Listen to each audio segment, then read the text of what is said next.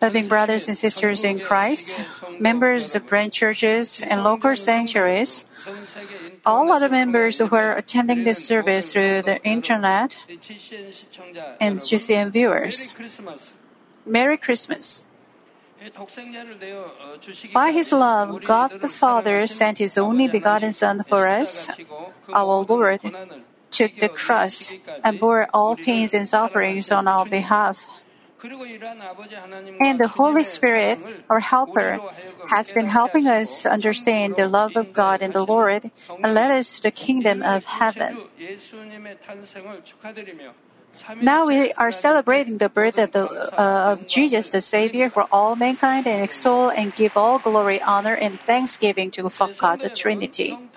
Brothers and sisters in Christ, even the people in the world rejoice and greet each other, think, saying, Merry Christmas. But most of them do not know why we are joyous and happy on Christmas.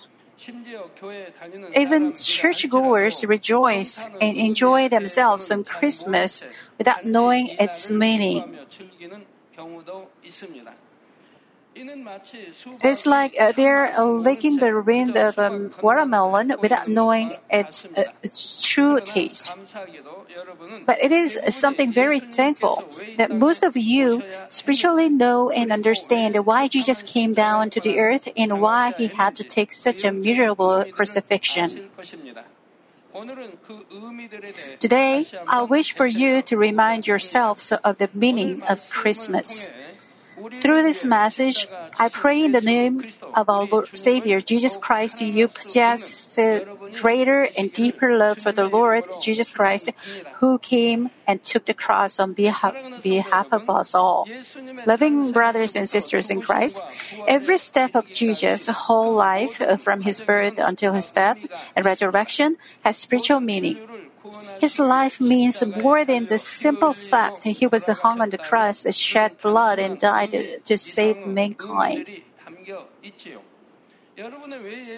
Why was Jesus born in a stable and laid, uh, laid on a manger? Why did He live a life in poverty? Why was He scourged and shed blood? Why was He crowned with thorns and shed blood? Why was He nailed through on His feet and hands and shed blood? The answers are found in the verses Isaiah fifty-three, verses four and five. Surely our griefs He Himself bore, and our sorrows He carried. Yet our, we ourselves esteemed Him stricken, smitten of God, and afflicted. But He was pierced through for our transgressions. He was crushed for our iniquities. The chastening for our well-being fell upon Him, and by His scourging we are healed. On behalf of us, Jesus bore all our griefs, carried our sorrows. He received the humiliations, contempt, and scorn, then finally died on the cross. First of all, let me explain about the reason that Jesus was born in a stable and laid in a manger. With His almighty power, God could have let His only begotten Son Jesus to be born in a gorgeous play, palace or in a cozy house. But God let Jesus be born in a stable to redeem mankind who is no better than animals. Ecclesiastes three eighteen says, I said to myself concerning the sons of men, God has surely tested them in order for them to see that they are but beasts.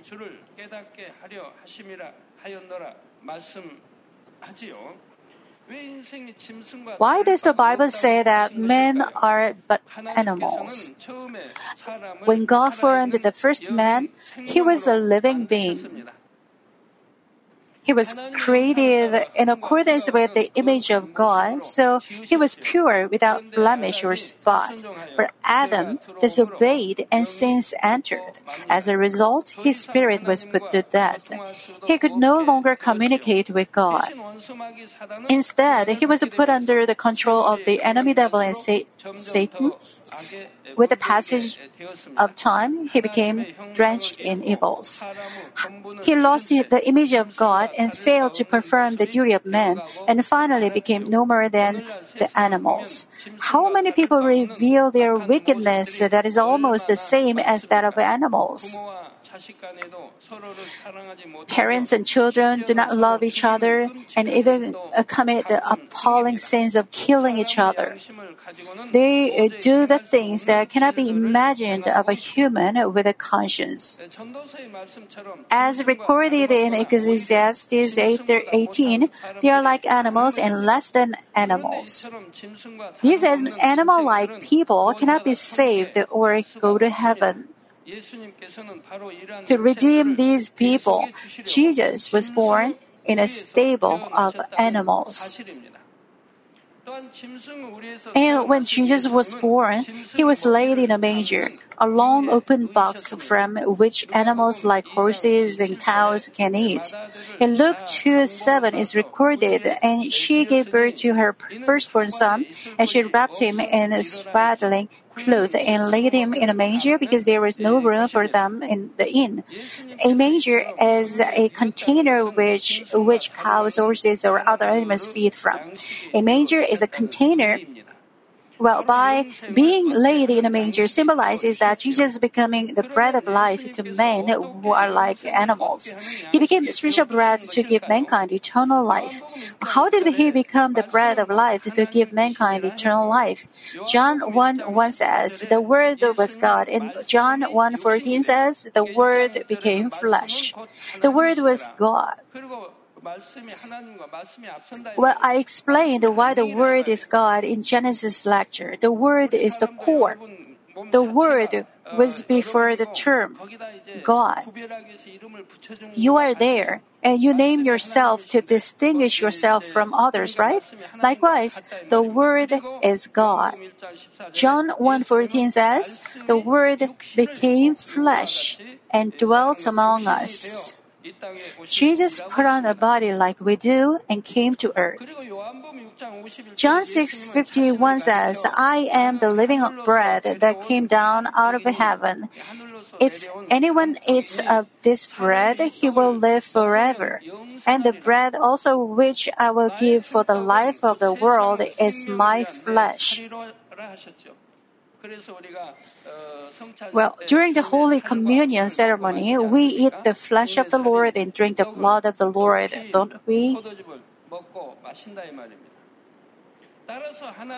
So it can be inf- inferred from this that when we make the Word of God our spiritual bread and eat, we are figuratively eating the flesh of the Lord. So the Word of God should become strength to you, and only then can you live an eternal life. It's useless if you just hear it and store it as mere knowledge. And when we eat the, uh, his flesh, that is the living bread, we can gain eternal life. Thus, Jesus was laid on a manger to become the bread of eternal life for mankind, whose lives become, had become like that of animals. What a great love of God!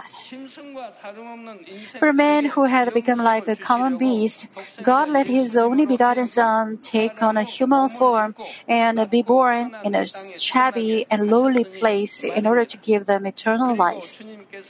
And our Lord led us to the path of eternal life with life-giving love. So, when you realize even this single meaning, how could you not rejoice and give thanks to thanks on Christmas? But the love of God didn't end here. God let Jesus live a life of poverty on earth to redeem us from our poverty.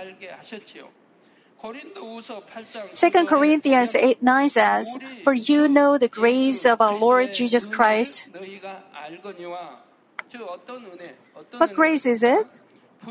that through he was rich, yet for your sake, for you and me, he became poor, so that you, through his poverty, might become rich. He is the only begotten Son of God, the Lord Almighty, who owns everything in the universe. But he gave up all the glory and came, t- came down to this lowly earth and walked and lived poor. To make us rich, he was hungry and he didn't even have a place to sleep in. You might become rich through his poverty.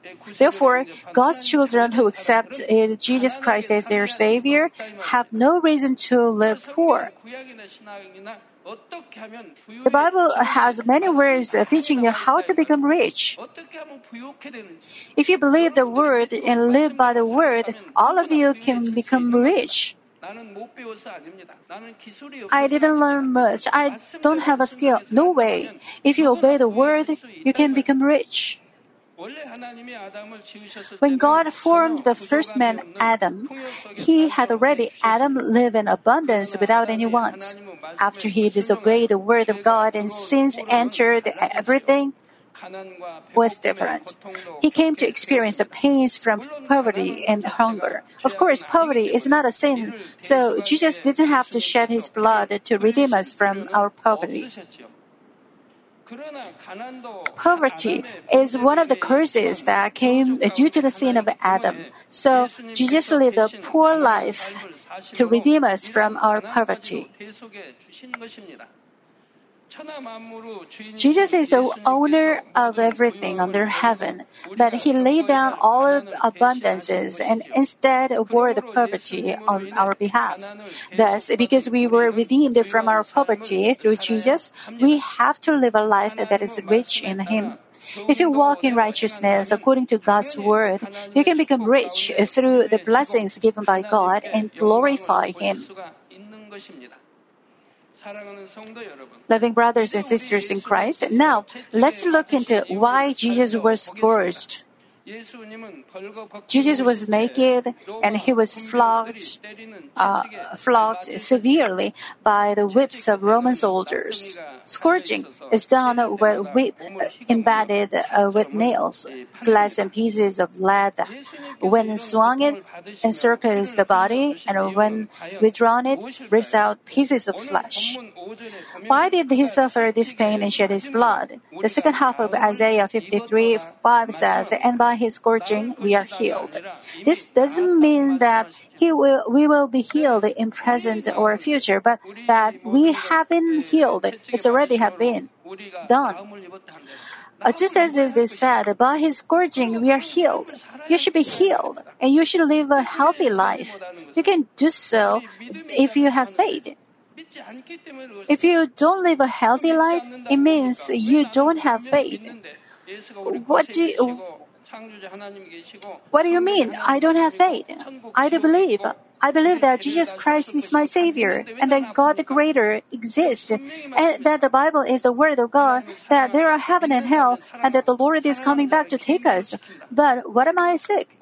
I told you, if you truly love God and believe God, you will keep His commandments. You will love even your enemies. You will live by the Word of God, since you have the seed of the Word in you.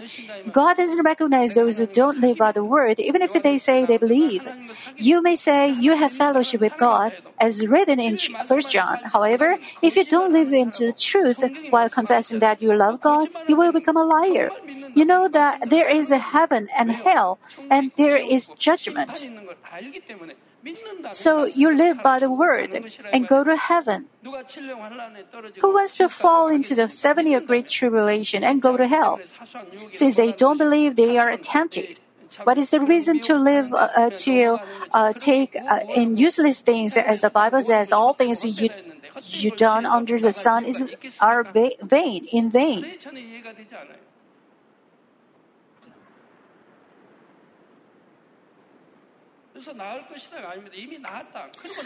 I will be healed? No. You should believe that you haven't healed.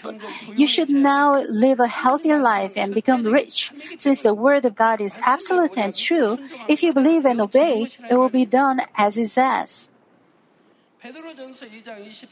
The second half of First Peter two twenty-four tells us more clearly, for by his wounds you were healed.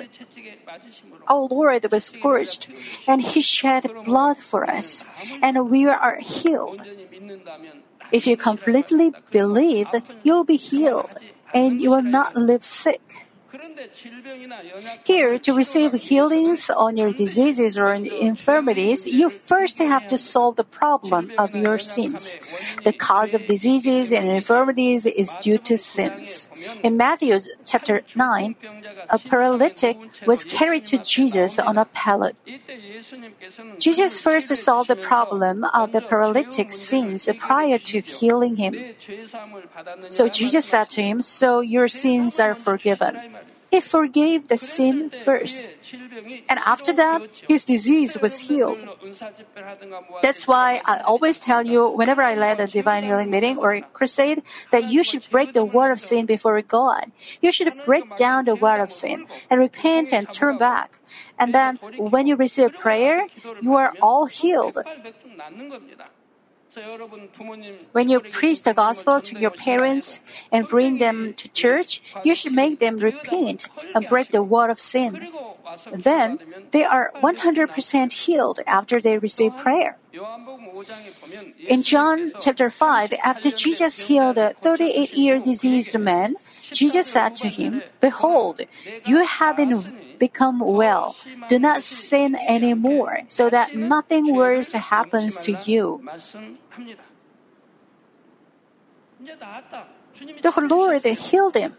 Then he said, "Do not sin anymore, so that nothing worse happens to you." It means that you will be stricken with all the more serious diseases.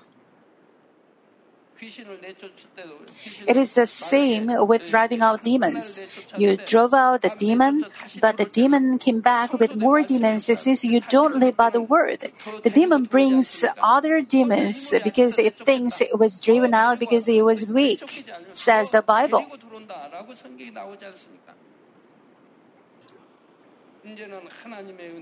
You were healed by the grace of God, and you came to know God. But when you commit sin again, the worst happens to you. He warned, even if the person had been healed, if he were to sin again, something worse could happen to him. This tells us the cause of diseases is due to sins. So, the healing of diseases must be pre- uh, preceded by the solving of your sins. Hebrews nine twenty-two reads, "And according to the law, one may almost say all things are cleansed with blood, and without shedding of blood there is no forgiveness. The forgiveness of our sins requires the shedding of blood." So, Jesus was flogged and shed his blood, and thus he redeemed us from our sins that are the cause of our diseases. When you believe in this work of Jesus, you can be forgiven of your sins with his blood and healed of any kind of diseases. Of course, the simple confession of your faith, it is not enough. If you really believe the Lord was scourged and shed blood for you, you have to repent of your sins and turn from them. Only then can you be forgiven over your sins and healed over your diseases by the blood Jesus shed through being scourged. Next, let's look into why Jesus was crowned with thorns. Thorns of the crown Jesus wore were very sharp and long. The crown was made smaller than the circum, uh, circumference of his head, and the soldiers forcibly pushed it down on his head. Then the long and sharp thorns cut deeply as they pierced through his skin, and he had to suffer severe pain. The reason he suffered this pain from the crown of thorns and shed his blood is to redeem us from our sins that we commit in our thoughts. How many sins do people commit in their thoughts? Envy, jealousy, hatred, judging, condemning, adultery, and many other sins are committed in thoughts. Is there any of you who think, how can we avoid committing the sins in thoughts? The children of God who have received the Holy Spirit have to cast off even the sins in thoughts, and it is possible for them to do it. Brothers and sisters, the old, in Old Testament times, they were not considered to be sinners if they didn't commit sins in action. No matter how evil and how bad their thoughts are, if they didn't put them into practice or action, they were, without committing sins, deemed acceptable. But in New Testament times, the Holy Spirit came to dwell in the hearts of God's children, and the sins committed in thoughts could convict a person of sin. Jesus said in Matthew five twenty-eight, "But I say to you that everyone who looks at a woman with lust for her has already committed adultery with her in his heart." The Bible says that even when you have adulterous mind and looking at a woman, you already commit the sin of adultery. And First John three fifteen says, "Everyone who hates his brother is a murderer, and you know that no murderer has eternal life abiding in him." No murderer has eternal life in him. He cannot be saved to go to heaven. He has to be saved to go to heaven, right? Everyone who hates his brother is a murderer. And you know that no murderer has eternal life abiding in him. Are you aware of this? Then, you should not hate anyone. A wife should not hate her husband, a husband not his wife, parents not their children. It is the same with your colleagues. Uh, there is no reason to hate them. If you truly accepted the Lord as your Savior, you will not hate your co-workers and anybody.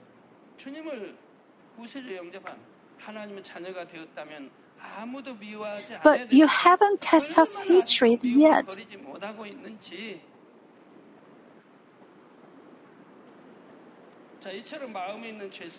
When sinful natures contained in heart are pictured in thought, they are deemed to be as a, as the sin. Some of you may wonder whether or not it is acceptable for you to have sinful natures in heart but not to think of them. But it's not as easy as you think. If there remain sinful natures in your mind, you may become involved in sinful thoughts. Therefore, when you get rid of every form of evil, then you can completely cast off sinful thoughts. You should cast off sin in your heart. When you hear the word of God, you should bear it in mind and live by the word of God to the point of shedding blood, as written in Hebrews.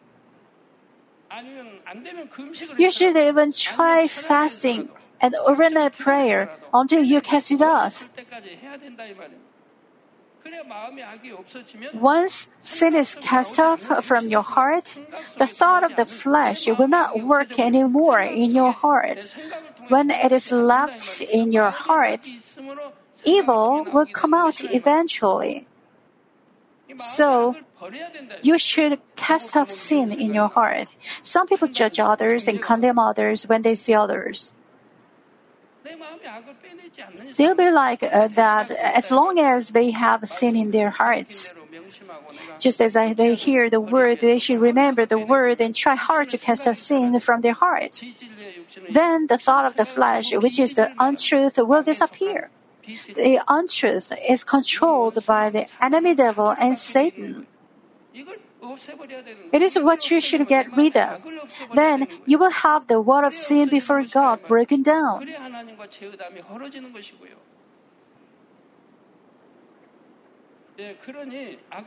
Until you cast off every kind of evil, you may commit sins from various fleshly thoughts.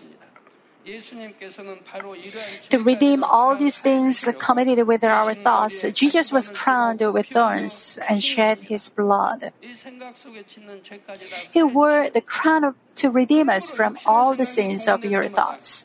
So, whenever you are involved in fleshly ways of thinking, please remember the love of Jesus who was crowned with thorns on behalf of you. I believe you all have seen the movie about the crucifixion of the Lord.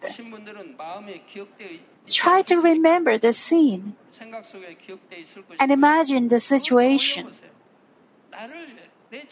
To redeem you from your sin, he wore the crown of thorns on his head, and he was scourged to redeem us from our sins. He was nailed on his hands and feet, and his, he was pierced on his side, and he shed his blood, and he suffered. The Lord, the only begotten Son of God, the Almighty, Lord the Almighty, took all these things. Please remember the love of Jesus. So I urge you to em- be empowered with by His love and to cast off every kind of sinful thoughts. By the way, it is by hands and the feet that those sinful thoughts are revealed into actions. With the hands and feet, many people commit the sins in action. With their feet, they go wherever they want, and with their feet, they seek whatever they want. Thus, they sin with their limbs. Jesus said in Mark nine forty-three, "If your hand causes you to stumble, cut it off. It is better for you to enter life crippled than having your two hands to go into hell, into the unquenchable fire." Our Lord says there is fire in hell, and that people will suffer from this unquenchable fire forever and ever. In Mark nine forty-five, he said, "If your foot causes you to stumble, cut it off. It is better for you to enter life lame than having your two feet to be cast into hell." Isn't it too cruel to cut off your foot? Our Lord was scourged and nailed on his feet and hands to redeem us from all these sins that we commit.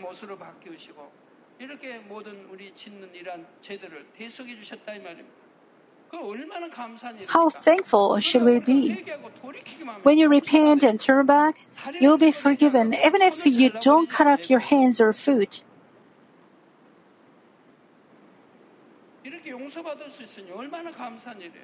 How thankful you should be. Therefore, if you truly know the love of God and of the Lord, you will never want to commit sin. That's why I say those who commit sin don't believe. They just have it as knowledge. This church shows the evidence countless times a year. You have seen those many signs, wonders, and the power of God. You cannot make an excuse now.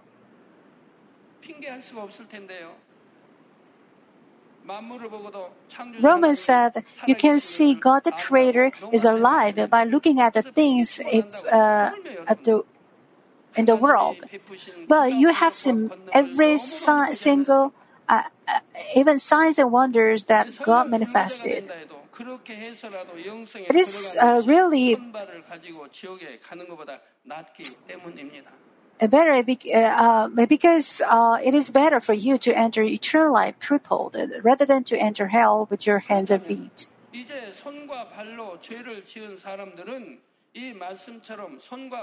Then, does it mean if you commit sins with your hands and feet again, you have to cut off your, your hands and feet? Not at all. Jesus was nailed through uh, on his feet and hands to redeem you from your sins committed with your hands and feet. So when you commit sins with your hands and feet, if you repent of all, repent of and turn away from them by the faith and reliance on His blood, you don't have to cut off your hands and feet. You can be forgiven, and God doesn't remember your sin. As the East is far from the West, you won't be judged on the final judgment day for the sins you repent and turn back from. Likewise, the reason that Jesus was scourged, crowned with thorns, and nailed through on His feet and hands, and shed blood, was to redeem mankind from all their sins. If you really believe in this, what shall you do? You should never cause the Lord to be crucified again and again shed His blood. If you commit the sin again, it is to nail the Lord on the cross again, as written in Hebrews. It is to crucify the Lord on the cross again. You should never commit the sin that the Lord redeemed you from by shedding His blood. This is the life of those who have true faith. You should not only confess your faith with your words, but also become united with the Lord by believing in your life, in your heart. Only when you become united with the Lord by faith can you uh, be justified and saved. How then can you become united with the Lord? Romans six, five through seven say, "For if we have become united with Him in the likeness of His death, certainly we shall also be in the likeness of His resurrection, knowing this, that our old self was crucified with Him, in order that our body of sin might be done away with, so that we would no longer be slaves to sin, for he who has died is freed from sin."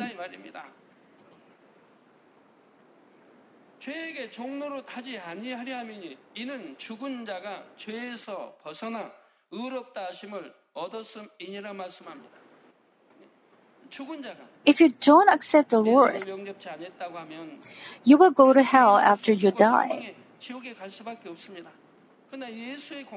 But thanks to the love of the Lord and the cross, you are saved as you believe, and you, you unite with the Lord as one. If you believe this, the Lord tells you not to commit again, commit sin again. Once you accept the Lord, your name is written in the book of life in heaven, and you become the son and a daughter of God. The children of God are called righteous. They are called righteous by faith. God is righteous. But does it make sense if God's children are not righteous? You can be called righteous by faith, but if you commit sin, you cannot be called righteous. So you would no longer be a slave to sin, because you who have died are freed from sin. When you die to sin, you can be freed from sin and be justified by faith. Only then will you be able to become united with the Lord and be in the likeness of His resurrection, and you will be able to enter eternal life. Let me conclude the message. Brothers and sisters in Christ, Jesus' life on earth was the one of passion for mankind. In heaven, Jesus had full foreknowledge of the kind of life He would have to live on earth and all the sufferings and afflictions that awaited Him there. But He loved us so much that He came and gave us the love of laying down His life, and thus He opened the door to salvation. In order to enjoy true joy of Christmas, you must realize why Jesus came to the earth and suffered the passion. Even if people go to church and confess their faith in the Lord and celebrate Christmas, if they don't know its meaning of it all, they cannot lead a true Christian life of faith. The reason that Jesus was crucified and shed blood is because of the sins we commit with thoughts and the actions of our hands, feet, and body. If you really realize and believe this fact, you have no other choice but to struggle against and cast away your sins. When you cast off your sins and celebrate and appreciate Jesus' birth, you can become true joy and happiness to Him.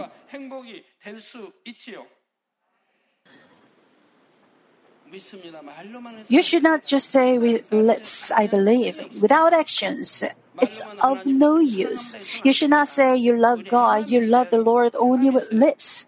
You have to act. You shouldn't say joy to the world without knowing the meanings of Christmas. We have to understand why we rejoice for the birth of the Lord.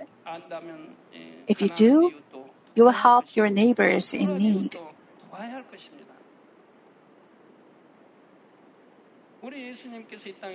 Jesus' birth and crucifixion were the best embodiments of his sacrificial love in order to gain true children of God who have cast off sins and restored God's image. On this Christmas, I wish for you to remember this spiritual meaning and keep it in mind once again. And I hope all of you will become united with the Lord by faith. May the joy of Christmas overflow in your heart, not only today, but also every day. In the name of our Savior, Jesus Christ, I pray. Merry Christmas.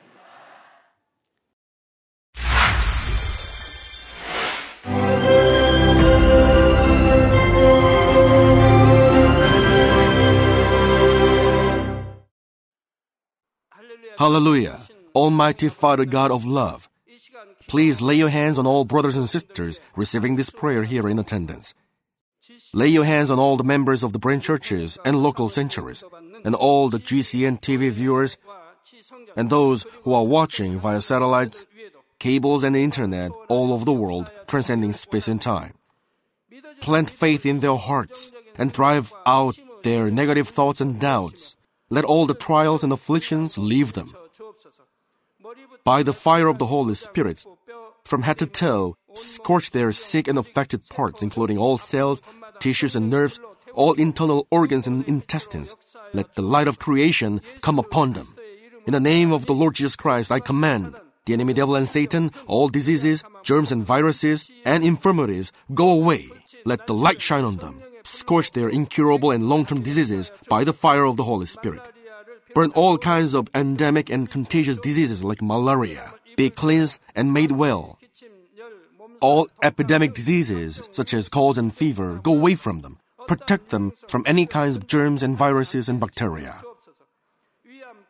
Heal them of all kinds of cancers like stomach cancer, lung cancer, liver cancer, breast cancer, womb cancer, intestinal cancer, and all other diseases like AIDS, leukemia, cerebral apoplexy, high blood pressure, low blood pressure, heart disease, lung disease, diabetes, women's diseases, thyroid diseases, and all inflammations. Let them be made whole from polio, stroke, arthritis, herniated discs, and many others. Let all kinds of pains disappear from them like back pain, headache, and neuralgia. Set them free from epilepsy, autism, depression, neurosis, and all other mental diseases. Loosen them from all kinds of paralysis, and let them get up, walk, and jump. Let them regain good eyesight and restore good hearing. Let the blind open their eyes and the deaf come to hear and mute begin to speak. Heal them of after effects of all kinds of accidents. Restore their ruptured and broken bones. Restore them from burns and let the heat and burning sensation go away from them. Father, let there be no scars left. Be cleansed from all kinds of drug addictions and poisoning.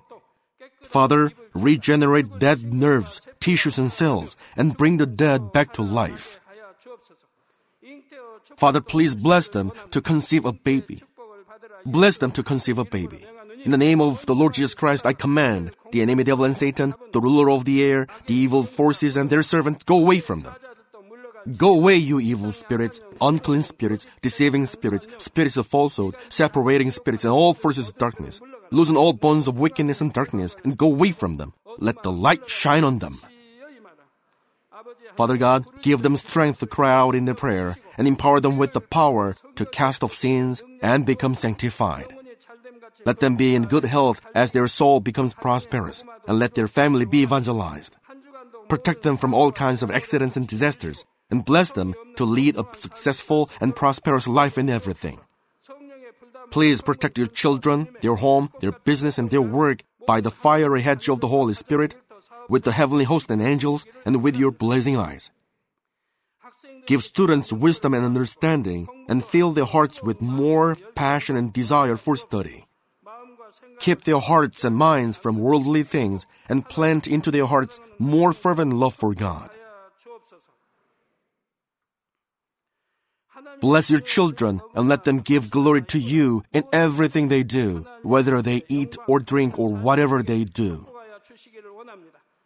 Let them confess and testify to the living God. I've met God, I've experienced God, and received His answers and blessings. Father God, thank you. Let all glory be to you alone. In the name of our Lord Jesus Christ, I pray. Amen.